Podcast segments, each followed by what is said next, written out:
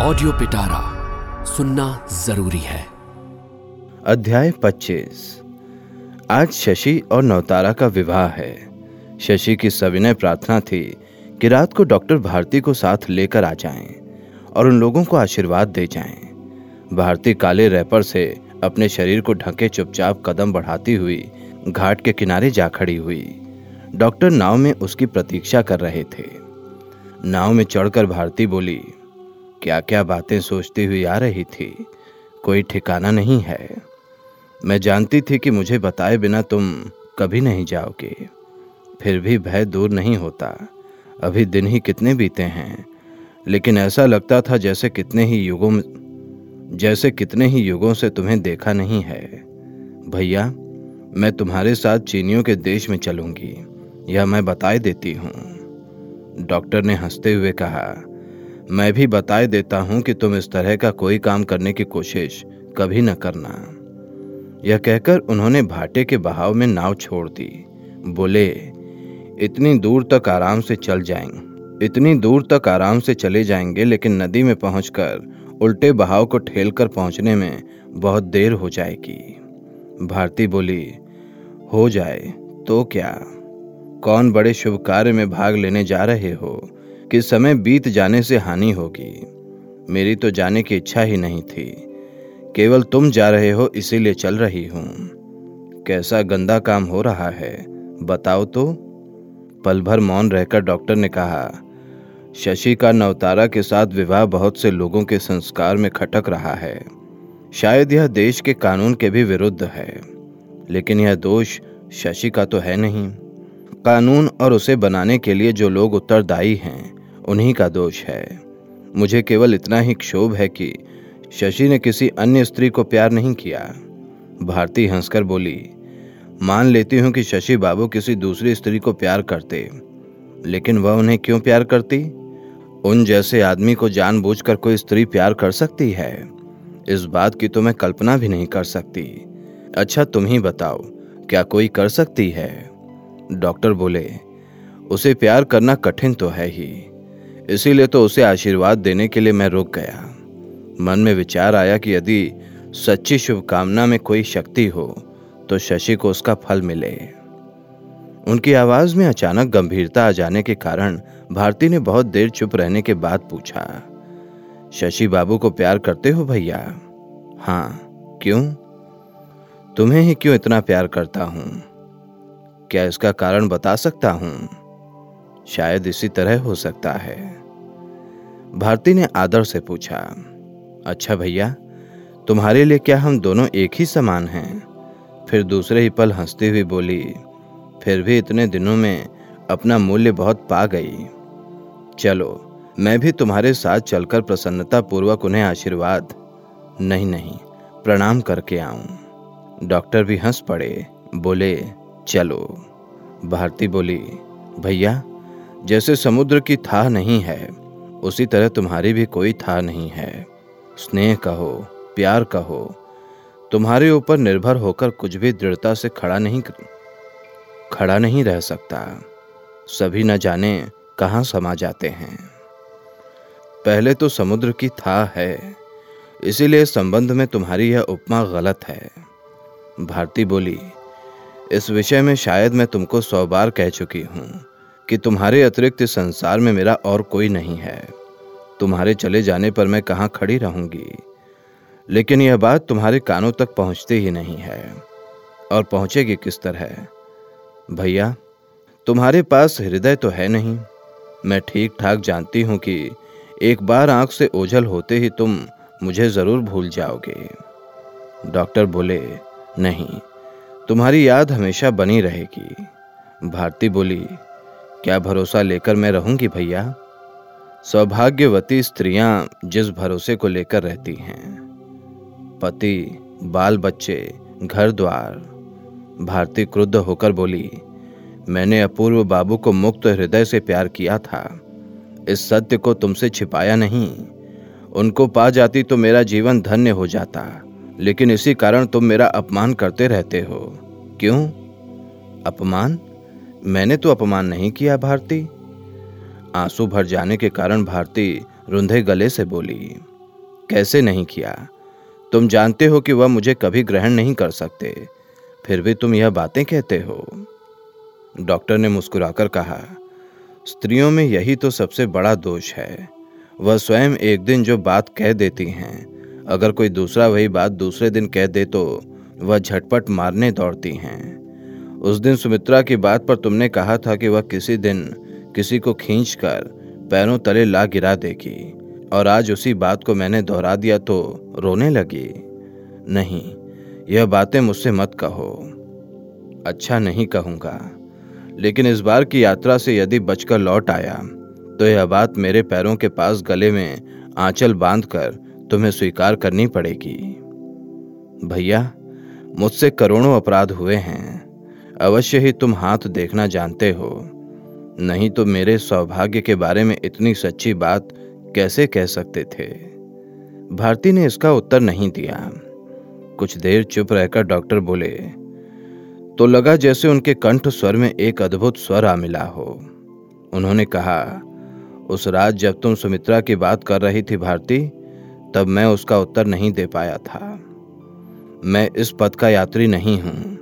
फिर भी तुम्हारे मुँह से सुमित्रा की कहानी सुनकर मेरे रोंगटे खड़े हो गए थे।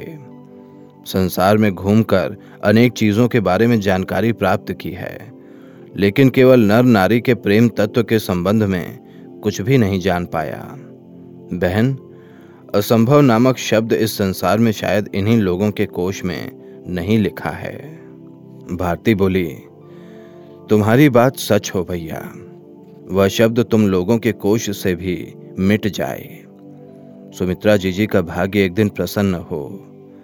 थोड़ी देर ठहरकर उसने कहा, मैंने बहुत सोच विचार कर लिया है, लेकिन उसमें अब मेरा अपना आनंद नहीं है। अब मैं उसकी आशा भी नहीं करती। अपूर्व बाबू को मैं सचमुच ही प्यार करती हूँ, भले हों या बुरे हों, मैं अब उनको भूल नहीं सकूँगी। लेकिन इसका अर्थ यह नहीं कि उनकी पत्नी न बन पाने पर उनकी घर गृहस्थी न कर पाने पर मेरा जीवन व्यर्थ हो जाएगा। मेरे लिए शोक की यह बात नहीं है भैया। मैं सच कह रही हूँ कि मुझे शांत मन से आशीर्वाद देकर रास्ता दिखाते जाओ। तुम्हारी तरह मैं भी दूसरों के काम में ही अपने इस जीवन को सार्थक कर डालूँगी। भैया, अपनी इस निराश्रित बहन को अपना साथी बना लो। डॉक्टर चुपचाप नाव चलाने लगे। इतने विनय भरे अनुरोध का उन्होंने उत्तर नहीं दिया। अंधेरे के कारण भारती उनका चेहरा नहीं देख पाई, लेकिन उनके मौन से उसे आशा बंधी। इस बार उसकी आवाज़ में स्नेहपूर्ण निवेदन की विविध वेदना उभर कर ऊपर तक चली आई। बोली, ले चलोगे भैया, अपने साथ।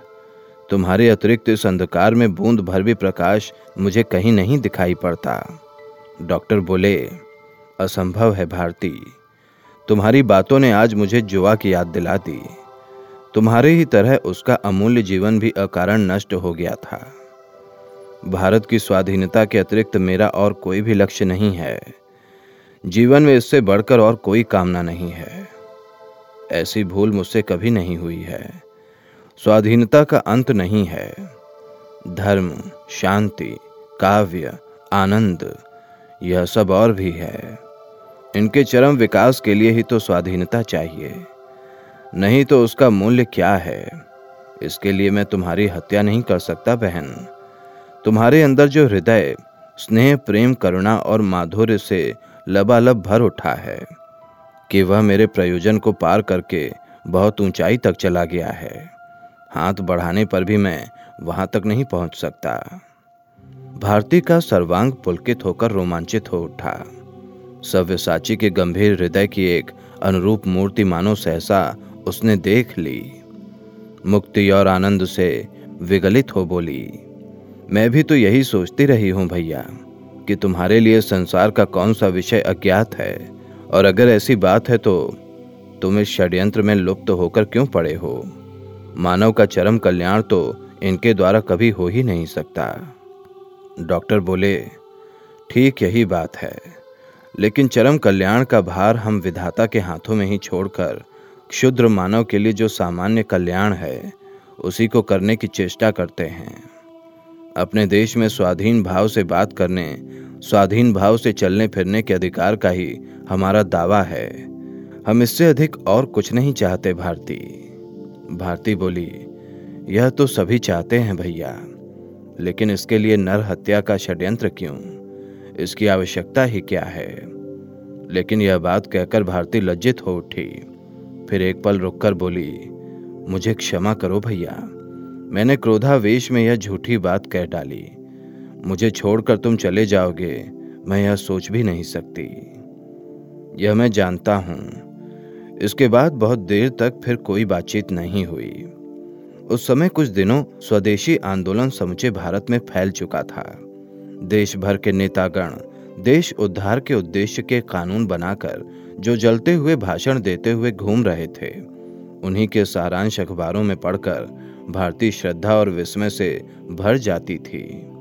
पिछली रात को ऐसी ही एक रोमांचकारी घटना अखबार में पढ़ने के बाद से, आज दिन में उत्तेजना की एक तप्त हवा उसके मन में बहती रही थी। उसी को याद करके वह बोली मैं जानती हूँ कि अंग्रेज़ी राज्य में तुम्हारे लिए स्थान नहीं है, लेकिन सारा संसार ही तो उनका नहीं है। वहाँ जाकर तुम लोग सरल और प्रकट रूप से अपने उद्देश्यों की सिद्धि के लिए चेष्टा कर सकते हो।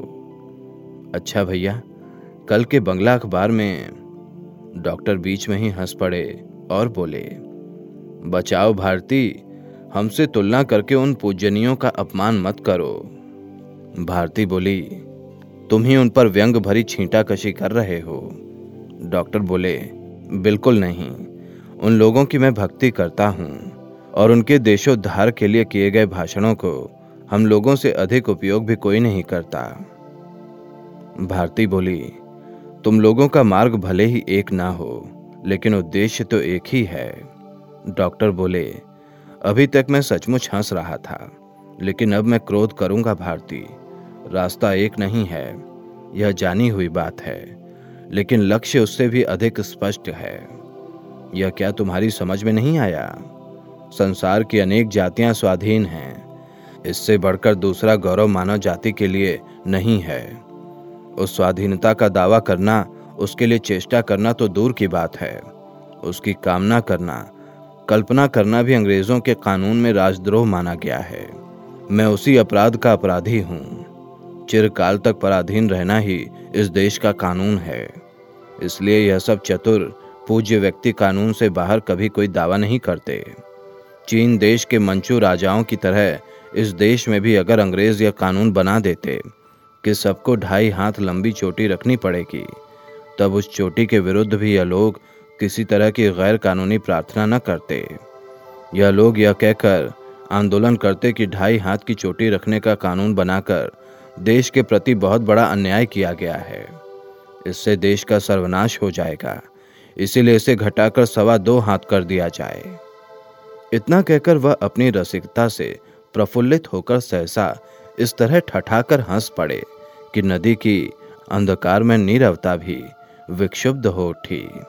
हँसी रुकने पर भारती बोली, तुम जो कुछ भी क्यों न कहो, लेकिन यह बात मैं किसी भी तरह नहीं मान सकती कि वह भी देशवासियों के लिए अभिनंदनीय नहीं है। मैं सभी की बात नहीं कर रही हूँ, लेकिन जो लोग वास्तव में राजनीतिज्ञ हैं, वास्तव में देश के शुभचिंतक हैं, उनका सारा परिश्रम ही व्यर्थ है। यह बात निसंकोच स्वीकार कर लेना कठिन है। मत और मार्ग पृथक पृथक होते हुए भी किसी की उपेक्षा करना शोभा नहीं देता। उसकी आवाज़ की गंभीरता अनुभव करके डॉक्टर चुप हो गए। कुछ देर बाद धीरे से बोले, भारती, तुमको व्यथा पहुंचाना मेरा अभिप्राय नहीं है। उनके राजनीतिक पांडित्य पर भी मेरी भक्ति कम नहीं है। लेकिन बात क्या है? तुम्हें उसकी वास्तविक जानकारी करा देता हूँ, बहन। जब कोई गृहस्थ छोटी रस्सी से गाय को बांधता है तो उस छोटी रस्सी में केवल एक ही नीति रहती है। मैं केवल इतना ही जानता हूँ बिल्कुल पहुँच के बाहर रखे गए खाद्य पदार्थ की ओर, जी जान से मुँह बढ़ाकर उसे चाटने या खाने की, गाय की चेष्टा में, अवैधता कुछ भी नहीं है। वह नितांत वैधानिक और कानूनी सम्मत है। उत्साह देने योग्य हृदय हो तो दे सकती हो। राजा की ओर से मनाही नहीं है। लेकिन गाय या बैल के इस उद्यम को जो लोग बाहर से देखते हैं, उनके लिए हँसी रोक पाना कठिन हो जाता है। भारती हंसकर बोली, तुम बड़े दुष्ट हो भैया। लेकिन यह बात समझ में नहीं आती कि जिसके कारण प्राण रात दिन पतले धागे में लटक रहे हों, लटक रहे हों, वह दूसरों की बात पर हँसी मज़ाक कैसे करता है? डॉक्टर ने स्वाभाविक स्वर में कहा, इसका कारण यह है कि इस समस्या पर पहले ही विचार हो चुका है भारती। जिस दिन से मैंने क्रांतिकारी कामों में भाग लिया है, अब मुझे कुछ सोचना भी नहीं है। शिकायत भी नहीं है। मैं जानता हूँ कि मुझे हाथ में पाकर भी जो राज शक्ति मुझे छोड़ देती है, वह तो असमर्थ है, या फिर उनके पास फांसी देने के लिए रस्सी नहीं है। भारती बोली, इसीलिए तो मैं तुम्हारे साथ रहना चाहती हूँ भैया। मेरे होते हुए तुम्हारे प्राण ले सके ऐसी शक्ति संसार में कोई भी नहीं है। यह मैं किसी भी तरह नहीं होने दूँगी। कहते कहते उसकी आवाज़ भारी हो उठी। डॉक्टर को इसका पता चल गया। चुपचाप लंबी सांस लेकर वह बोले, नाव पर अब ज्वार लग रहा है भारती। अब हमें पहुँचने में देर नहीं होगी। भारती बोली, हटाओ, जाने दो। मुझे कुछ भी अच्छा नहीं लग रहा। दो मिनट के बाद उसने पूछा, इतनी बड़ी राजशक्ति को तुम लोग शारीरिक शक्ति से हिलाकर गिरा सकते हो? इस बात में क्या तुम सचमुच ही विश्वास करते हो भैया? डॉक्टर बोले, करता हूँ और पूरे हृदय से करता हूँ। इतना बड़ा विश्वास न रहता तो मेरा इतना बड़ा व्रत बहुत दिन पहले ही भंग हो गया होता। भारती बोली, लेकिन शायद धीरे धीरे अपने कामों में से तुम मुझे निकालते जा रहे हो। ठीक है ना भैया? डॉक्टर मुस्कुराते हुए बोले, नहीं ऐसी बात नहीं है भारती, लेकिन विश्वास ही तो शक्ति है। विश्वास न रहने से तो संदेह के कारण तुम्हारा कर्तव्य कदम कदम पर बोझ सा हो उठेगा। संसार में तुम्हारे लिए दूसरे काम है बहन। कल्याणकारी, शांतिपूर्ण मार्ग हैं, जिस पर तुम अपने संपूर्ण हृदय से विश्वास करती हो, उसी काम को तुम करो। अगाध स्नेह के कारण ही वह व्यक्ति अपने अत्यंत संकटपूर्ण विप्लव के मार्ग से दूर हटा देना चाहता है। इसका भली भांति अनुभव करके भारती की सजल आँखों से आँसू उमड़ पड़े उमड़ पड़े। छिपाकर अंधेरे में धीरे धीरे आँसू पहुंचकर बोली, भैया, मेरी बात सुनकर नाराज़ मत होना। इतनी बड़ी राज शक्ति कितनी बड़ी सैन्य शक्ति, कितने उपकरण, युद्ध का कितना विचित्र और भयानक आयोजन इनके सामने तुम्हारा क्रांतिकारी दल कितना सा है? समुद्र के सामने तुम गुबरैले से भी तो छोटे हो। उसके साथ तुम अपनी शक्ति की परीक्षा किस प्रकार करना चाहते हो? प्राण देना चाहते हो तो जाकर दे दो। लेकिन इससे बड़ा पागलपन मुझे और कोई नहीं दिखाई देता। तुम कहोगे तब क्या देश का उद्धार नहीं होगा? प्राणों के भय से क्या अलग हटकर खड़ा हो जाऊँ? लेकिन मैं यह नहीं कह रही हूँ। तुम्हारे पास रहकर तुम्हारे चरित्र से मैं यह जान गई हूँ कि जननी जन्मभूमि क्या चीज़ है। उसके चरणों में सर्वस्व अर्पण कर सकने से बढ़कर सार्थकता मनुष्य के लिए और नहीं हो सकती। यह बात भी अगर तुमको देखकर मैं ना सीख सकी तो मुझसे बढ़कर किसी अधम नारी ने जन्म ही नहीं लिया। यह मानना पड़ेगा। लेकिन केवल आत्महत्या करके ही कब कौन देश स्वतंत्र हुआ है? तुम्हारी भारती किसी तरह केवल जीवित रहना चाहती है। इतनी बड़ी गलत धारणा मेरे संबंध में कभी मत रखना भैया। डॉक्टर बोले, ऐसी ही बात है। ऐसी ही बात क्या? तुम्हारे संबंध में गलती तो हुई ही है। यह कहकर कुछ देर के लिए डॉक्टर मौन हो गए। फिर बोले, भारती विप्लव का अर्थ है अत्यंत शीघ्रता से आमूल परिवर्तन। सैन्य बल, विराट युद्ध के उपकरण, यह सब मैं जानता हूँ। लेकिन शक्ति परीक्षा तो हम लोगों का लक्ष्य नहीं है। आज जो लोग हमारे शत्रु हैं, कल वही लोग मित्र भी हो सकते हैं। नीलकांत शक्ति परीक्षण के लिए नहीं गया था। उसने मित्र बनाने के लिए प्राण दिए थे। हाय रे नीलकांत। आज कोई उसका नाम तक नहीं जानता।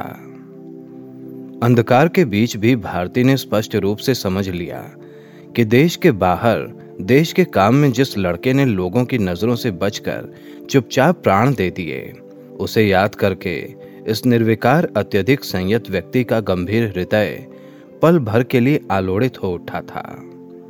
अचानक वह सीधे होकर बैठ गए। बोले, क्या कह रही थी भारती? गुबरेला ऐसा ही हो शायद। लेकिन आग की जो चिंगारी गाँव नगर जलाकर भस्म कर देती है, वह आकार में कितनी बड़ी होती है, जानती हो? शहर जब जलता है तब वह अपना ईंधन आप ही इकट्ठा करके भस्म होता रहता है। उसके राख होने की सामग्री उसी के अंदर संचित रहती है। विश्व विधान के इस नियम का कोई भी राज शक्ति कभी भी व्यतिक्रम नहीं कर सकती। भारती बोली भैया, तुम्हारी बात सुनने से शरीर कांपने लगता है। जिस राज शक्ति को तुम जला देना चाहते हो, उसका ईंधन तो हमारे देश के लोग हैं। इतने बड़े लंका कांड की कल्पना करते हुए क्या तुम्हारे मन में करुणा नहीं जागती? डॉक्टर ने स्पष्ट शब्दों में कहा, नहीं, प्रायश्चित शब्द क्या केवल मुँह में कहने के लिए ही है? हमारे पूर्वज पितामहों के युगों से संचित किए गए पापों को अपरिमेय स्तूप कैसे समाप्त होगा? बता सकती हो? करुणा की अपेक्षा न्याय धर्म बहुत बड़ी चीज़ है भारती। भारती बोली, यहाँ तुम्हारी पुरानी बात है भैया। भारत की स्वतंत्रता के संबंध में रक्तपात के अतिरिक्त और कुछ जैसे तुम्हारे मन में आ ही नहीं सकता। रक्तपात का उत्तर क्या रक्तपात ही हो सकता है? और उसके उत्तर में भी तो रक्तपात के अतिरिक्त कुछ नहीं मिलता। यह प्रश्न उत्तर तो आदम काल से ही होता चला आ रहा है। तब क्या मानव सभ्यता इससे बड़ा उत्तर किसी दिन दे नहीं सकेगी? देश चला गया, लेकिन उससे भी बड़ा जो मनुष्य है, वह तो आज भी मौजूद है। मनुष्य मनुष्य के साथ आपस में लड़ाई झगड़ा न करके क्या किसी तरह रह नहीं सकते? डॉक्टर बोले, एक अंग्रेज़ कवि ने कहा है कि पश्चिम और पूर्व किसी दिन भी नहीं मिल सकते।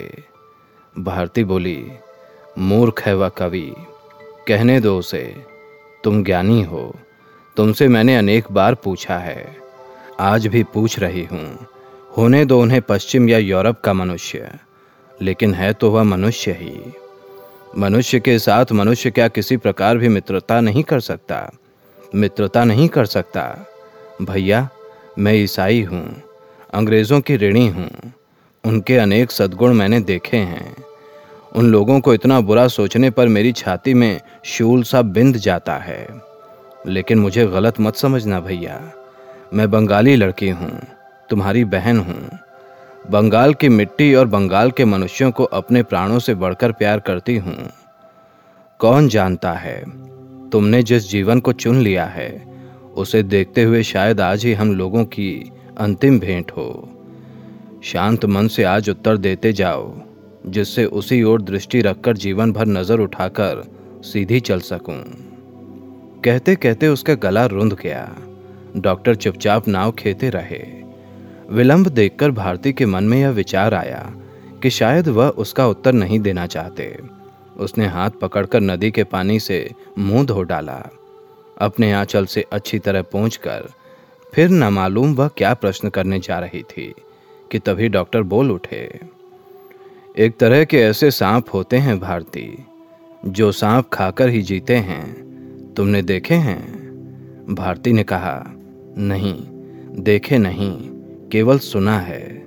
डॉक्टर बोले, पशुशाला में हैं। एक बार कलकत्ते जाकर अपूर्व को आदेश देना, वह दिखा देगा। मज़ाक मत करो भैया अच्छा नहीं होगा।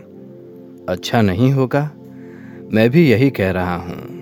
उनका पास पास रहना ठीक नहीं होता। लेकिन विश्वास ना हो तो चिड़ियाघर के इंचार्ज से पूछ लेना। भारती चुप ही रही। डॉक्टर बोले, तुम उन लोगों के धर्म को मानती हो, उनकी ऋणी हो। उनके अनेक सद्गुण तुमने अपनी आँखों से देखे हैं। लेकिन क्या तुमने देखा है उनके विश्व को हड़प लेने वाली विराट भूल का परिणाम? वह लोग इस देश के स्वामी हैं। आज ब्रिटिश संपत्ति की तुलना नहीं की जा सकती। कितने जहाज़, कितने कल कारखाने, कितनी हज़ारों लाखों इमारतें, मनुष्यों को मार डालने के उपकरणों और आयोजनों का अंत नहीं है। अपने समस्त अभावों और हर प्रकार की आवश्यकताओं को मिटाकर भी अंग्रेज़ों ने सन 1910 से लेकर 17 वर्षों तक बाहरी देशों को ऋण दिया था। तीन हज़ार करोड़ रुपए। जानती हो इस विराट वैभव का उद्गम कहाँ है? अपने को तुम बंग देश की लड़की बता रही थी ना? बंगाल की मिट्टी, बंगाल की जलवायु, बंगाल के मनुष्य, तुम्हारे लिए प्राणों से भी अधिक प्रिय है ना? इसी बंगाल के दस लाख नर नारी प्रतिवर्ष मलेरिया से मर जाते हैं। एक युद्ध पोत का मूल्य कितना होता है जानती हो? उनमें से केवल एक के ही खर्च से कम से कम दस लाख माताओं के आँसू पूछे जा सकते हैं। कभी तुमने इस बात पर भी विचार किया है? शिल्प गया, व्यापार गया, धर्म गया, ज्ञान गया, नदियों की छाती सूख कर मरुस्थल बनती जा रही है। किसान को भरपेट खाने को अन्न नहीं मिलता। शिल्पकार विदेशियों के द्वार पर मजदूरी करता है। देश में जल नहीं, अन्न नहीं गृहस्थ की सर्वोत्तम संपदा गोधन भी नहीं रही। दूध के अभाव में उनके बच्चों को मरते देखा है भारती। भारती ने चीख कर उन्हें रोकना चाहा, लेकिन उसके गले से एक अस्फुट शब्द के अतिरिक्त और कुछ नहीं निकला। सव्यसाची का वह धीमा संयत कंठ स्वर पहले ही कभी अंतरहित हो चुका था। बोला तुम ईसाई हो तुम्हें याद है एक दिन कौतूहल वश तुमने यूरोप की ईसाई सभ्यता का स्वरूप जानना चाहा था। जानना चाहा था। उस दिन व्यथा पहुँचने के भय से मैंने नहीं बताया था। लेकिन आज बताता हूँ। तुम लोगों की पुस्तक में क्या है, मैं नहीं जानता। सुना है, अच्छी बातें बहुत हैं। लेकिन बहुत दिनों तक एक साथ रहने से उनका वास्तविक स्वरूप मुझसे छिपा नहीं है। लज्जाहीन, नग्न स्वार्थ और पाशविक शक्ति की प्रधानता ही उसका मूल मंत्र है। सभ्यता के नाम पर दुर्बलों और असमर्थों के विरुद्ध मनुष्य की बुद्धि ने इससे पहले इतने भयंकर और घातक मूसल का आविष्कार नहीं किया था। पृथ्वी के मानचित्र की ओर आँख उठाकर देखो। यूरोप की विश्वग्रासी भूख से कोई भी दुर्बल जाति अपनी रक्षा नहीं कर पाती। देश की मिट्टी देश की संपदा से देश की संतान किस अपराध से वंचित हुई? तुम जानती हो भारती, एकमात्र शक्तिहीनता के अपराध से। फिर भी न्याय धर्म ही सबसे बड़ा धर्म है, और विजित जाति के अशेष कल्याण के लिए ही अधीनता की जंजीर उसके पैरों में डालकर उस पंगु का हर प्रकार का उत्तरदायित्व तो ढोते रहना ही यूरोपियन सभ्यता का परम कर्तव्य है। इस परम असत्य का लेखों भाषणों मिशनरियों के धर्म प्रचार में, लड़कों की पाठ्य पुस्तकों के द्वारा प्रचार करना ही, लड़कों की पाठ्य पुस्तकों के द्वारा प्रचार करना ही तुम लोगों की अपनी सभ्यता की राजनीति है। भारतीय मिशनरियों के बीच ही इतनी बड़ी हुई है। अनेक महान चरित्र उसने वास्तव में अपनी आँखों से देखे हैं। विशेष रूप से अपने धार्मिक विश्वास पर इस प्रकार से अकारण आक्रमण से व्यथित होकर बोली, भैया जिस धर्म का प्रचार करने के लिए जो लोग इस देश में आए हैं, उन लोगों के संबंध में मैं तुमसे बहुत अधिक जानती हूँ। उन लोगों के प्रति आज तुम निरपेक्ष भाव से विचार नहीं कर पा रहे हो। यूरोपियन सभ्यता ने क्या तुम लोगों की भलाई नहीं की? सतीदाह की प्रथा, गंगा सागर में संतान विसर्जन। डॉक्टर बीच में ही रोककर बोल उठे चड़क पूजा के समय पीठ छेदना, सन्यासियों की तलवार पर उछल कूद मचाना डकैती, ठगी, विद्रोहियों का उपद्रव गोड़ा और खासियों की आषाढ़ में नरबली, आषाढ़ में नरबली, और भी बहुत से काम हैं, जिनकी याद नहीं आ रही भारती। भारती ने एक शब्द भी नहीं कहा। डॉक्टर बोले, ठहरो। और भी दो बातें याद आ गईं। बादशाहों के जमाने में गृहस्थ लोग बहु बेटियों और दासियों को अपने घरों में नहीं रख सकते थे। नवाब लोग स्त्रियों के पेट चीर कर बच्चों को देखा करते थे। हाय रे हाय। इसी तरह विदेशियों के लिखे इतिहास ने साधारण और तुच्छ बातों को विपुल और विराट बनाकर देश के प्रति देशवासियों के मन को विमुख कर दिया। मुझे याद है, अपने बचपन में स्कूल की पाठ्य पुस्तक में मैंने पढ़ा था।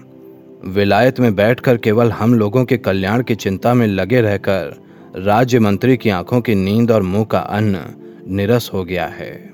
यह सत्य लड़कों को रटना पड़ता है और पेट के लिए शिक्षकों को जबानी याद कराना पड़ता है। और सभ्य राजतंत्र की यही राजनीति है भारतीय। आज अपूर्व को दोष देना व्यर्थ है। अपूर्व की लांछना से भारती मन ही मन लज्जित ही नहीं हुई। क्रुद्ध भी हो उठी। उसने कहा, तुमने जो कुछ कहा है सत्य हो सकता है। संभव है किसी अत्यंत राजभक्त कर्मचारी ने ऐसा ही किया हो। लेकिन इतने बड़े साम्राज्य की मूल नीति कभी असत्य नहीं हो सकती। उसके ऊपर नींव रखकर इतनी बड़ी विशाल संस्था एक दिन भी टिकी नहीं रह सकती।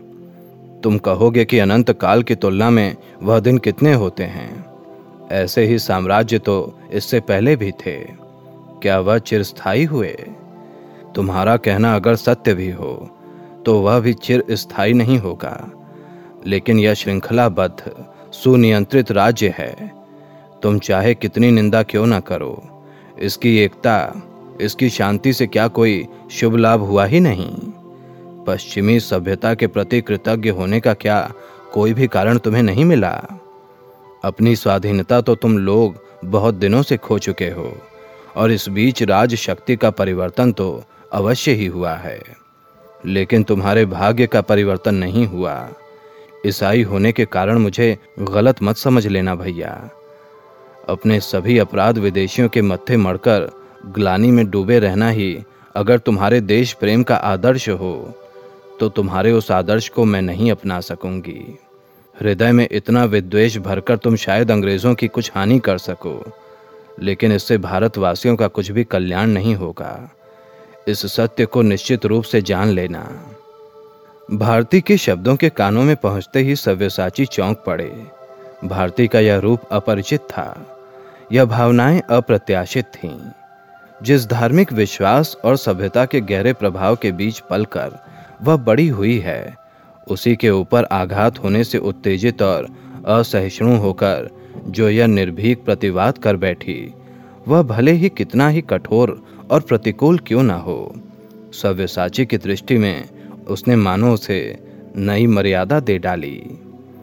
उसे निरुत्तर देखकर भारती बोली, तुमने कोई उत्तर नहीं दिया भैया। हिंसा की इतनी बड़ी आग को अपने हृदय में जलाकर तुम और चाहे जो कुछ भी करो, देश की भलाई नहीं कर सकोगे। डॉक्टर बोले, तुमसे तो मैंने अनेक बार कहा है कि जो लोग देश की भलाई करने वाले हैं वे चंदा इकट्ठा करके अनाथ आश्रम, ब्रह्मचर्य आश्रम, वेदांत आश्रम, दरिद्र भंडार आदि तरह तरह के लोक हितकारी कार्य कर रहे हैं। महान पुरुष हैं वे। मैं उनकी भक्ति करता हूँ, लेकिन मैंने देश की भलाई करने का भार नहीं लिया है। मैंने उसे स्वतंत्र कराने का भार लिया है। मेरे हृदय की आग केवल दो बातों से बुझ सकती है। एक तो अपनी चिता भस्म से या फिर जिस दिन यह सुन लूँगा कि यूरोप का धर्म, उसकी सभ्यता, नीति सागर के अतल गर्भ में डूब गई है। भारती स्तब्ध रह गई। वह कहने लगे, इस विषकुंड का भरपूर सौदा लेकर यूरोप जब समुद्र पार करके पहले पहल व्यापार करने आया था, तब उसे केवल जापान पहचान सका था। इसी से आज वह यूरोप के समकक्ष, संभ्रांत मित्र बना हुआ है। लेकिन चीन और भारत उसे नहीं पहचान सके। उन दिनों स्पेन का राज्य सारी पृथ्वी पर फैला हुआ था। एक छोटे से जापानी ने स्पेन के एक नाविक से पूछा, तुम लोगों को इतना अधिक राज्य कैसे मिला? नाविक ने उत्तर दिया, बड़ी आसानी से। हम जिस देश को हड़पना चाहते हैं, वहाँ हम पहले बेचने के लिए माल ले जाते हैं।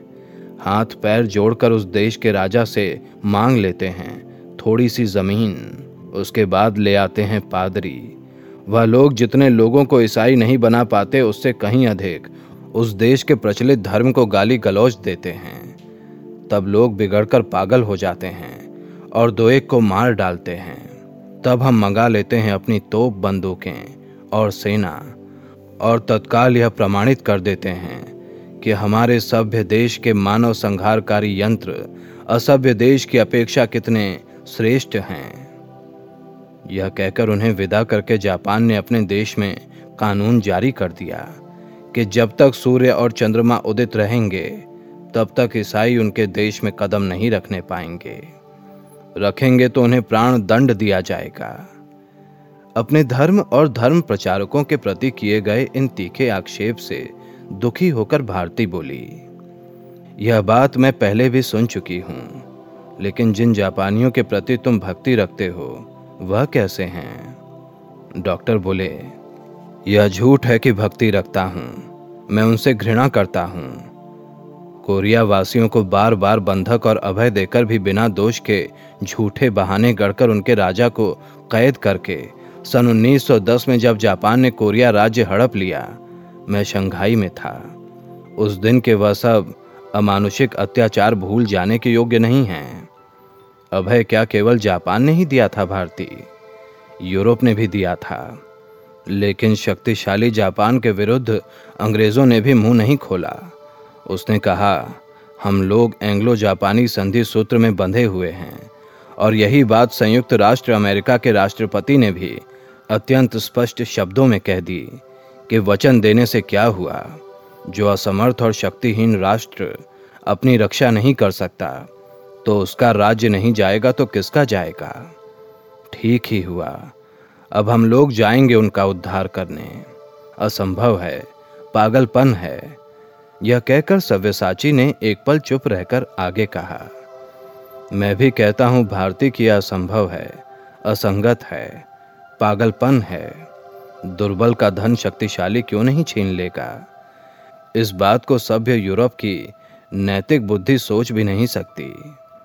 भारती अवाक ही रही। वह कहने लगे 18वीं शताब्दी के अंतिम भाग में ब्रिटेन का दूत लॉर्ड मेकाटनी गया चीनी दरबार में, व्यापार की थोड़ी सी सुविधा प्राप्त करने के लिए। मंचू, नरेश शिनलुंग उन दिनों समस्त चीन के सम्राट थे। वह अत्यंत दयालु थे। दूत की विनीत प्रार्थना से प्रसन्न होकर उन्होंने आशीर्वाद देते हुए कहा, देखो भैया हमारे स्वर्ग जैसे साम्राज्य में किसी भी वस्तु का अभाव नहीं है। लेकिन तुम आए हो बहुत दूर से, अनेक कष्ट सहकर। जाओ, कैंटन शहर में जाकर व्यापार करो, स्थान देता हूँ। तुम सब लोगों का भला होगा। राजा का यह आशीर्वाद निष्फल नहीं हुआ। पचास वर्ष भी नहीं बीतने पाए कि चीन के साथ अंग्रेज़ों का प्रथम युद्ध छिड़ गया। भारती ने आश्चर्य में पढ़कर पूछा, क्यों भैया? डॉक्टर बोले, यह चीन का अन्याय था। सम्राट सहसा बोल उठा, अफीम खाते खाते हमारी आँखें बंद होती जा रही हैं। बुद्धि शुद्धि अब नहीं रही। कृपा करके इस चीज़ का आयात रोक दो। इसके बाद का इतिहास बहुत ही संक्षिप्त सा है। दो ही वर्ष के अंदर अफीम खाने को राज़ी होकर और भी पाँच बंदरगाहों में केवल पाँच रुपए प्रतिशत टैक्स पर व्यापार करने की स्वीकृति देकर और अंत में हांगकांग बंदरगाह दक्षिण में देकर सन बयालीस में यह युद्ध समाप्त हुआ। ठीक ही हुआ।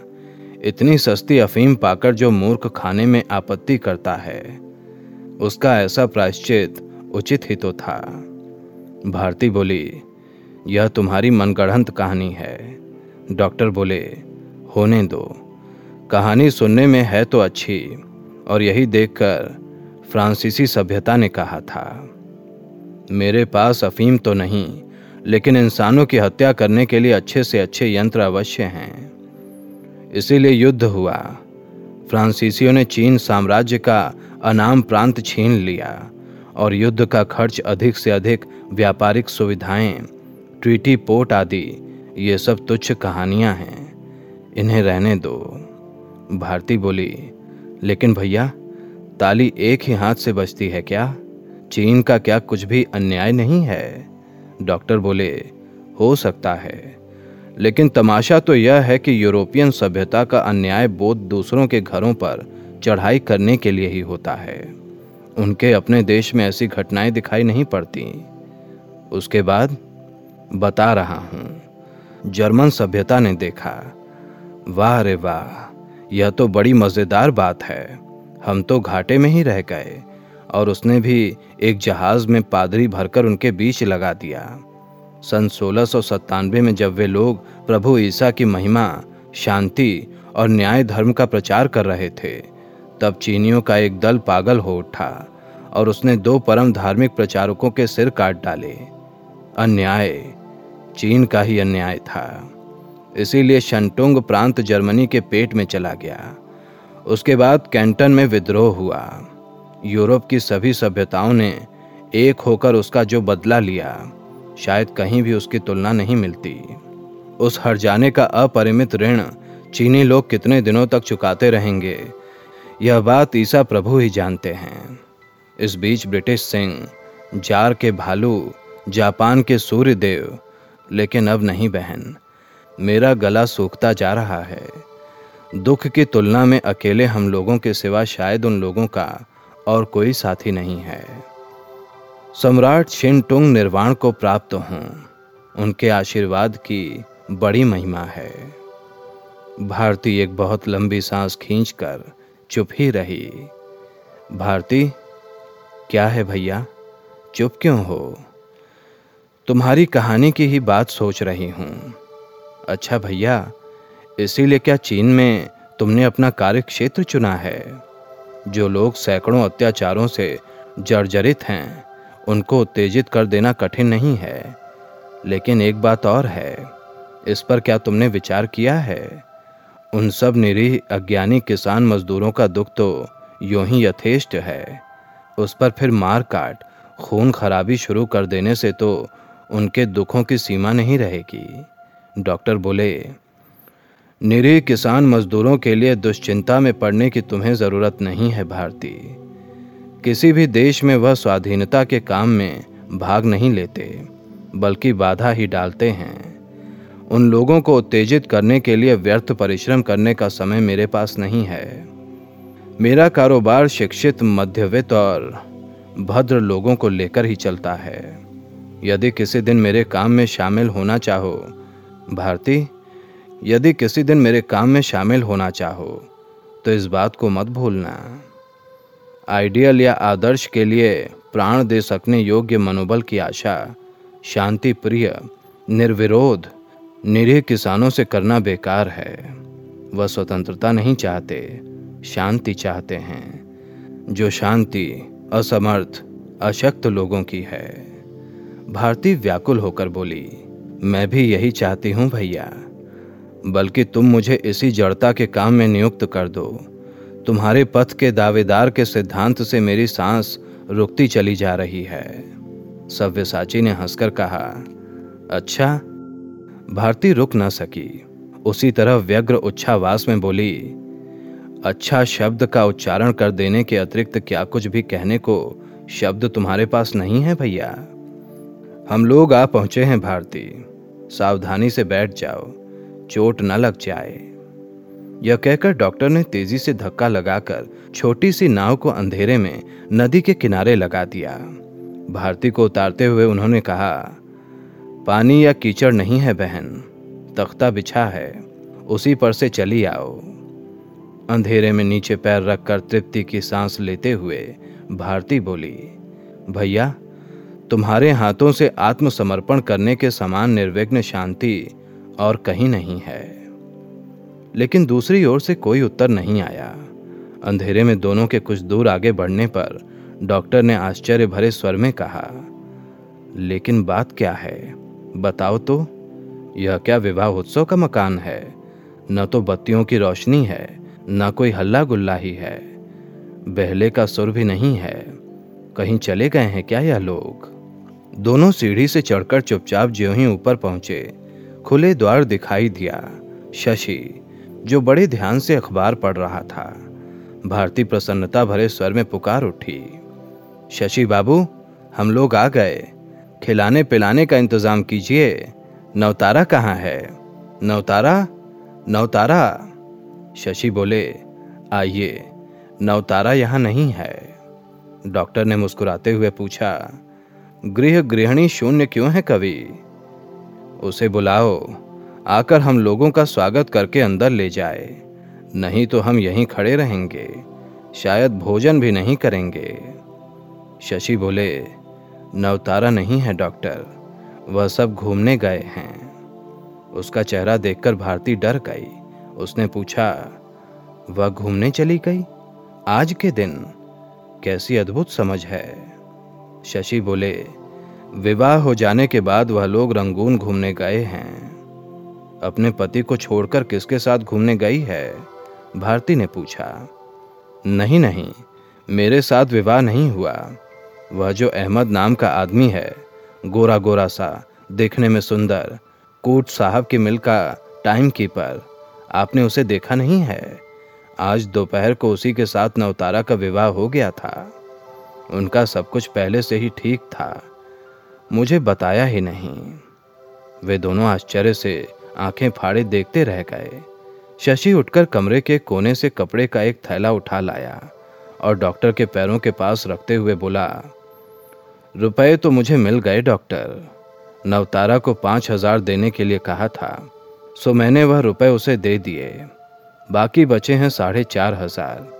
मैंने ले लिए, लेकिन डॉक्टर ने पूछा, यह रुपए क्या मुझे दे रहे हो?